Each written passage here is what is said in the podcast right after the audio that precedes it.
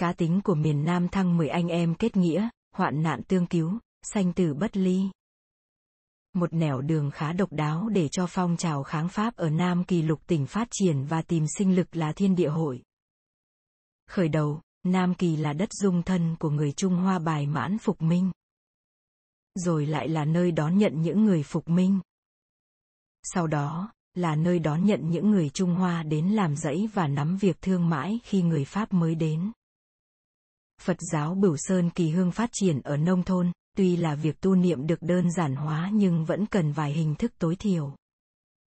Thiên địa hội chỉ nặng về hình thức trong buổi lễ gia nhập đầu tiên, rồi thì người trong hội cứ tha hồ làm ăn như bao nhiêu người khác. Về tổ chức, hội kiểm soát kỹ từng người, lại còn kỷ luật nghiêm nhặt về bảo mật phòng gian. Mọi thủ đoạn đều tốt, miễn nhằm vào mục đích bảo vệ và phát triển hội. Hội phát triển từ thành thị đến thôn quê, mỗi nhóm nhỏ đều có người đặc trách về quân sự, dọ thám. Về nét tránh, nhiều tài liệu đã đề cập rồi, vẫn là chờ vị cứu thế, vua nhà Minh xuất hiện. Đại khái anh em kết nghĩa, thề hoạn nạn tương cứu, sanh tử bất ly, ai vi phạm nội quy là bị đánh đập hoặc xử tử trong việc giao thiệp, chú trọng vào mật hiệu, ám hiệu, đã là người chóp hội thì phải tin cậy nhau đến mức tối đa, mọi việc bất hòa không được nhờ tòa án xê xử mà phải đưa giải quyết trong nội bộ. Người trong hội giúp nhau về sanh kế, vốn liếng.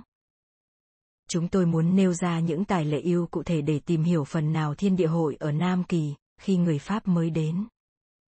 Mãi đến nay, trong dân gian nhiều người cho rằng cuộc khởi nghĩa của Thủ Khoa Huân, của Nguyễn Trung Trực đều có sự hậu thuẫn của thiên địa hội, đến những chùa miễu, những công ty thương mại lớn, hoặc những tổ hợp nhỏ chơi hụi mượn tiền đều là thiên địa hội.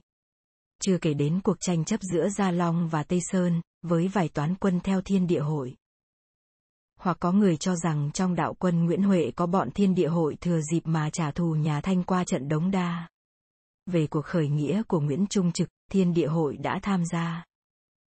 Trường hợp của thủ khoa huân lại rõ rệt hơn, bấy giờ người Trung Hoa theo thiên địa hội được giới bình dân Việt Nam gọi là trệt trường phát. Música